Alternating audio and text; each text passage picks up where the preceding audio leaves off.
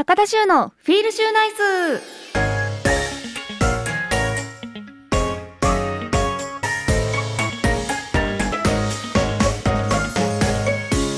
皆さんこんばんは高田修です。高田修のフィールシューナイス。この番組はリスナーの皆さんが明日から笑顔にあふれたフィールシューナイスな1週間を過ごせるように私高田修が興味のあることをまったりとお届けしていく番組です。さあさあ本日は10月2日ということでもう今年も残るところあと101112 3 3ヶ月ですね。もう年末ですよ。早いななんかもう毎年早いなって言ってる気がするんですけど特にね競馬をやってる人は1年が早いっていうのこれ何なんですかね。もう次から次へともう大きなレースが来るからなんでしょうか。ちなみにこの下半期10月からはもう G1 が目白押しで本日も10月2日はスプリンターズステークス G1 ですね。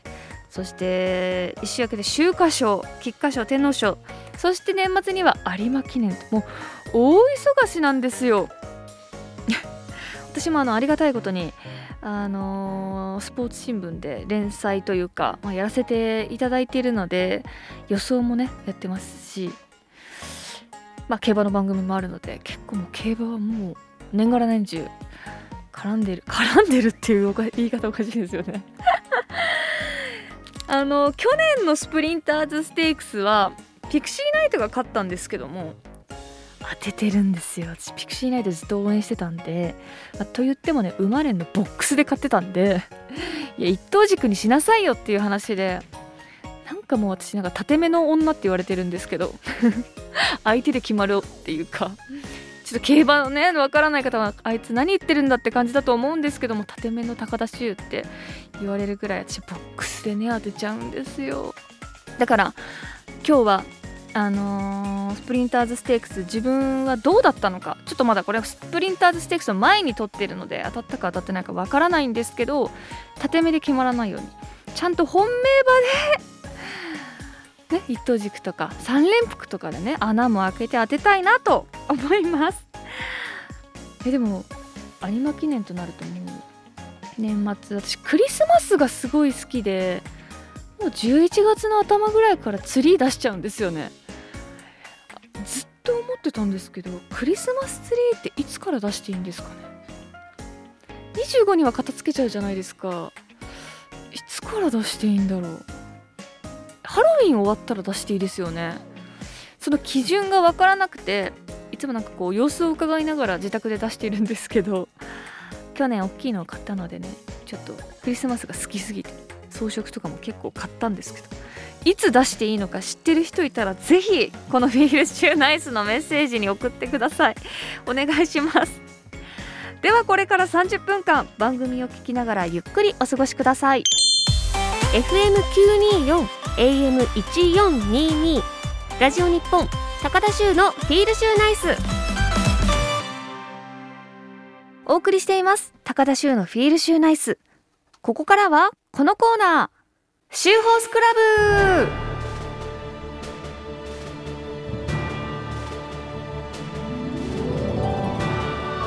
このコーナーは私が競馬で気になったレースや馬について話したり競馬の歴史や知識を改めて勉強しようというコーナーです。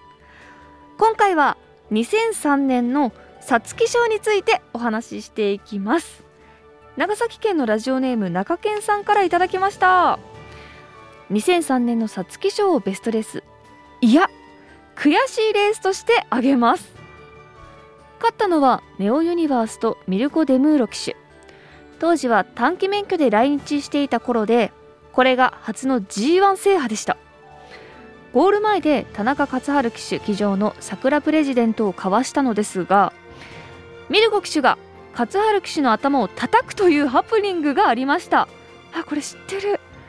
うつむいていた勝春騎手を励ます意図があったそうなんですが当時は「何やってんだ!」と桜プレジデントが本命だった私は悔しかった思い出があります。これ知ってます？結構伝説的なレースですよね。そのミルコ・デムーロ騎手はこうイエーイ!やったね俺たち！みたいな感じでこう田中勝春騎手のこうヘルメットをさっポンとこうポーンでもなんかが結構がっつりいってましたね。あのイエーイみたいな感じでこうタッチしたつもりだったけど結構はたから見るとがっつりな叩いてるみたいな感じにね見えますよね。でもね勝原騎手は笑顔で対応されていました。結構その中継やってるとこの話題にちょこちょこ出るんですけど気になって見たらおなんかすごいなんか伝説的な 映像というか。でもなんか仲の良さがねそこから伺いましたけどもそっかこれで今やもうね競馬界ではもう本当に重鎮と言っていいミルコ・デムーロ騎手ここで G1 初制覇だったんですね。2003年ということは19年前。かすごい騎手ですよ。でこの年の皐月賞は怪我などで戦線離脱した馬も特にいなくて有力馬が順調に駒を進めた皐月賞となったと。一番人気はスプリングステークスを買ったそのネオユニバースミルコ・デムルク式中のネオユニバース。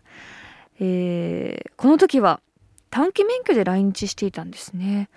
いつまで短期免許で来日されてたんだろう？もうだって私が競馬始めた7年8年前にはもう全然がっつり日本で中央競馬でやってますもんね。じゃあもうちょっと前だったのかな？2番人気にはそのスプリングステークスで2着だった、えー、桜プレジデントですね。ジョッキーその田中勝春騎手は久しぶりの G1 タイトルえー、獲得に期待がかかっていたと。でも2着だったということですね。で、頭を叩かれると いうアクシデントまで。で3番人気は2歳チャンピオンのエイシンチャンプ。ジョッキーはまだ若手だった福永祐一騎手。今やもう大ベテランですよね。そっか、誰にでも若手の時代ってあるのか。えその他、その年の菊花賞を勝つことになるザッツ・ザ・プレンティ後に短距離から中距離まで交流 G1 を7勝するブルーコンコルド。ちょっと知らないけどでもすごい。有名ですか？有名ですね。すいません。いやでねその有望株がたくさん出走した皐月賞で、えー、ミルコ・デムーロ騎手が乗るネオユニバースが勝ったんですね。そのアクシデントも実況に入ってるんですかね。ちょっと気になりますよね。実際にその2003年の皐月賞の実況を聞いてみましょう。おおアクシデントの部分は音声にはなってなかったですね。でもどうやって実況したらいいか分かんないですもん。いやでも残り 200m ラストね2頭のマッチレースとなりましたが実況の方もやっぱものすごい白熱でしたね。完成もすごかったですしネオユニバース頭一つ抜け出してましたね。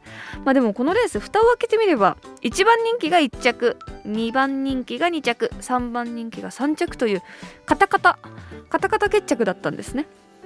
そうか。その後ネオユニバースも桜プレジデントも日本ダービーへ駒を進めこれすごいことですよね。2頭とも進めるんですがそのダービーもネオユニバースが勝ったと。この時もミルコ騎手が乗ってたんですね。あそっか。名コンビなんですね。じゃあもう桜プレジデント2着だったこの馬は翌年怪我で引退となりました。そして、えー、日本ダービーそして皐月賞も勝ったネオユニバース。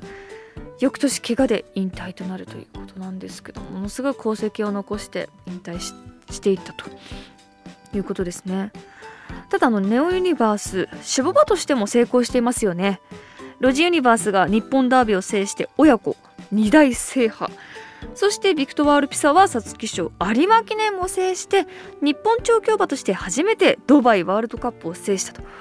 海外で活躍する馬もあの輩出するというすごいですね。うわーでもそっか。あの伝説的なレースはこの2003年の皐月賞だったのか。いや感慨深いですね。なんかこの福永雄一騎手が若手だったというのもそうですしこのミルコ・デムーロ騎手あのミルコ・デムーロ騎手が短期免許で来日してたっていうこともちょっと驚きですし。いや歴史ありですね。はいということで、えー、今回は2003年の皐月賞についてお話ししました。以上シューホースクラブのコーナーでした。高田修のフィールシューナイス。FM924 AM1422 ラジオ日本高田修のフィールシューナイス。高田修がまったりとお送りしています。さあ今週はここでリスナーさんからいただいたメッセージをご紹介していきます、えー、まずはラジオネーム坂本ちゃんありがとうございます、えー、いつも YouTube 見ています。10月になると秋の G1 が始まりますね。以前しゅうちゃんは名前に秋が入っているから競馬の調子がいいと言っていましたよね。今年の秋の G1 予想期待しております。ちなみに調子が悪くなったらパワースポットに行かれたらどうでしょうか。もしかすると馬券の調子が上がるかも。それではこれからのご活躍楽しみにしておりますパワースポットか。パワースポット行ったらやっぱ馬券の調子良くなるかな。なる可能性もありますよね。そうそうあの私ね夏競馬がダメで秋がいいとか秋が悪いと夏がいいとか皆さんどんな感じですか？私だけ？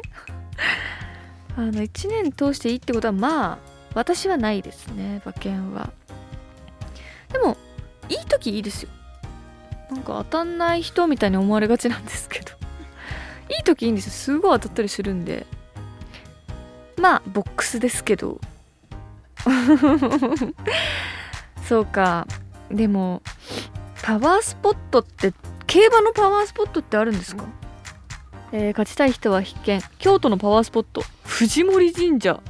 人気ジョッキーが必勝祈願。へえ。京都の伏見にあるんだ。藤森の神社。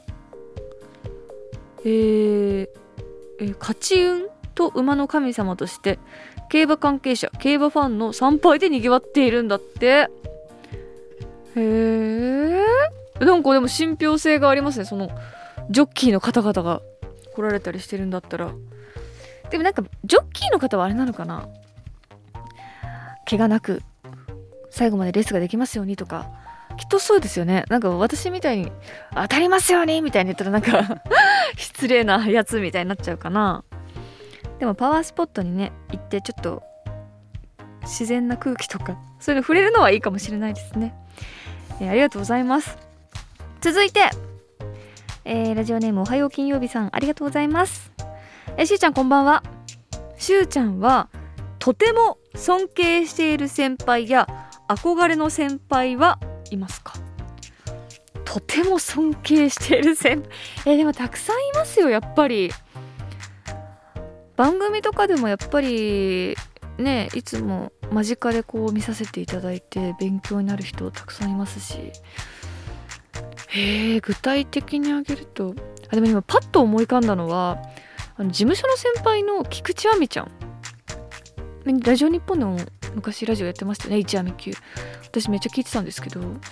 亜美ちゃん今お子さんもいてで結構バリバリ働かれててで SNS とかも見てるんですけどすごいなんか母としての一面となんかバラエティでずっと活躍されててそこからまたガラッと母として娘さんとか育ててるのとかやっぱすごいなってシンプルに。体力的にもですしなんか尊敬しますね。ああなりたいなって思います。あとはあ誰だろう。そう言われるとあーでも番組でそれこそ今船越英一郎さんとお酒の番組をやらせていただいてて本当それこそ伏見にこの間ロケ行ったんですよ京都の。伏見うん伏見か。でやっぱりね船越さんでもものすごいね俳優さんですけどもやっぱ気遣いだったりとかその年下のねそのディレクターさんとかエディさんとかにもなんかすごいこう今度の飲みに行こうよとかこうみんなを引きつけるっていうかみんなに優しくて、まあ、もちろん私にも優しくてなんかそういう超っていうかまとめる力っていうのがさすがだなもう学ばせていただきますっていう感じで毎日毎日各現場で、ね、皆さんと言ってパッと出てこないっていう。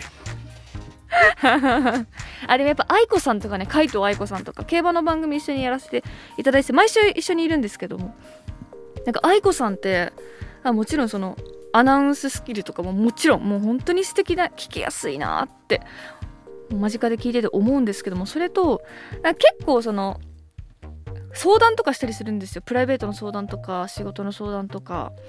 愛子さんってめっちゃ前向きなこと言ってくれるんですよ。そうだからなんか人としてすごい尊敬します。ネガティブに考えがちなんですけどすごいいつもポジティブにポジティブに前向きに前向きな返答をくださるのでなんか救われてますねいつも。てな感じですかね。あげるとキリがなくなってくるんですけども。尊敬してる先輩結構いらっしゃいます。さあ続いてラジオネーム西大宮のじじさんです。えしゅうちゃんスタッフの皆さんこんばんは。後藤健さんのカレーめちゃめちゃ気になります。お取り寄せで買いたいと思います。ありがとうございます、え北海道行った時はすみれさんのラーメンを食べたのを覚えています。あーすみれのラーメン美味しいですよね。いやありがとうございます。後藤健さんと秋花のコラボカレーのことですよね。あのー、発売日はもう発売してんのかな？山田商店秋花を売ってる山田商店でも販売する予定なのでまだの方はあの秋花の酒粕を使ったスパイスの効いたカレーになってますのでぜひ。でパッケージも可愛いんですよ。缶に入ってるんですけど秋花のラベルと一緒かな？ラベルに似た感じで結構おしゃれな感じでプレゼントにしてもいいかなと思うんですけどホタテのカレーに。ホタテがゴロゴロとベビーホタテがゴロゴロと入っていて。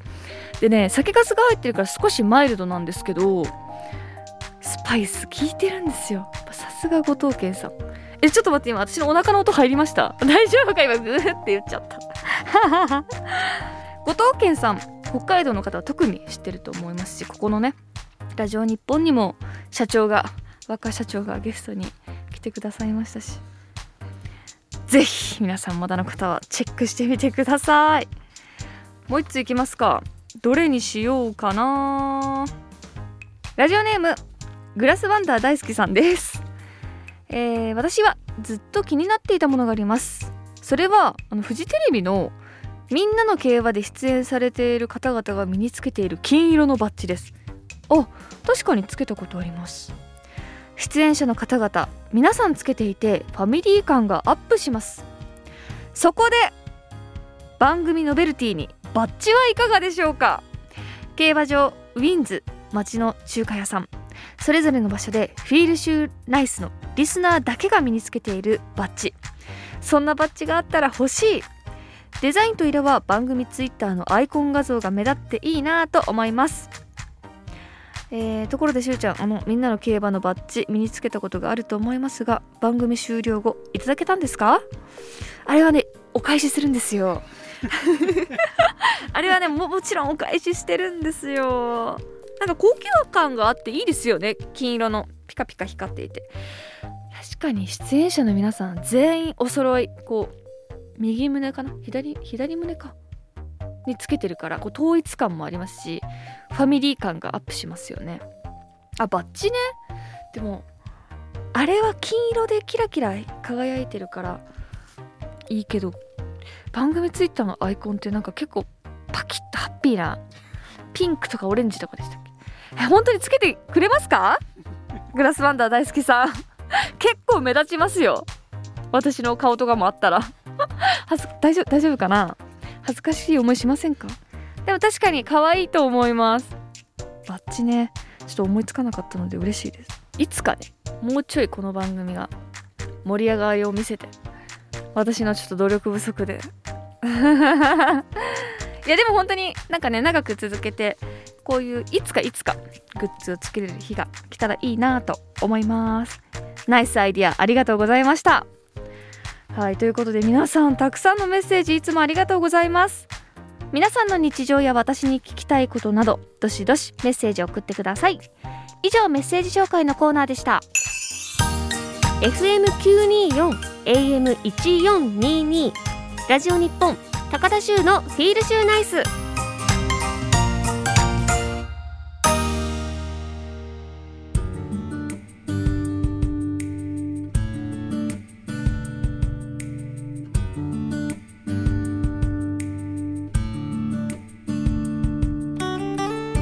お送りしてきました。高田秋の FEEL SHU NICE。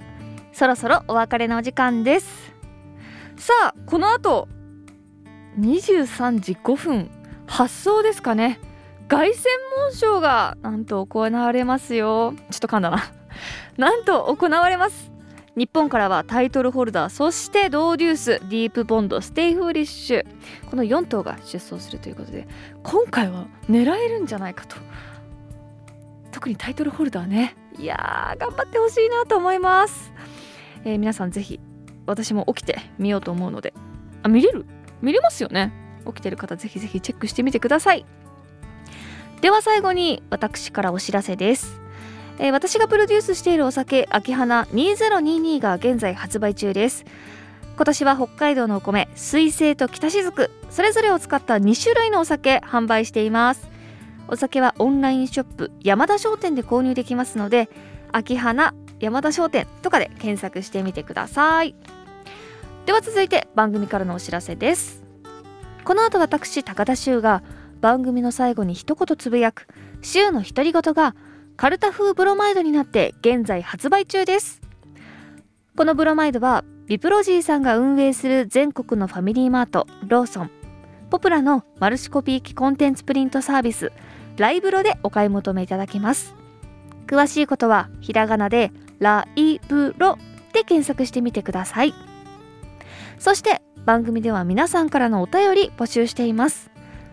現在募集中なのはリスナーさんにとってのベストレースそしてベストホース競馬にまつわるトリビア皆さんの秀逸な一品皆さんの日常や私に聞きたいことなど宛先は週アットマーク jorf.co.jp shu アットマーク jorf.co.jp です。あなたからのメッセージお待ちしています。そして番組ツイッターもやっています。週アンダーバーラジオで検索してみてください。では来週もまったりしましょう。この時間のお相手は高田修でした。週の独り言。は外れたけどいいレースだったな。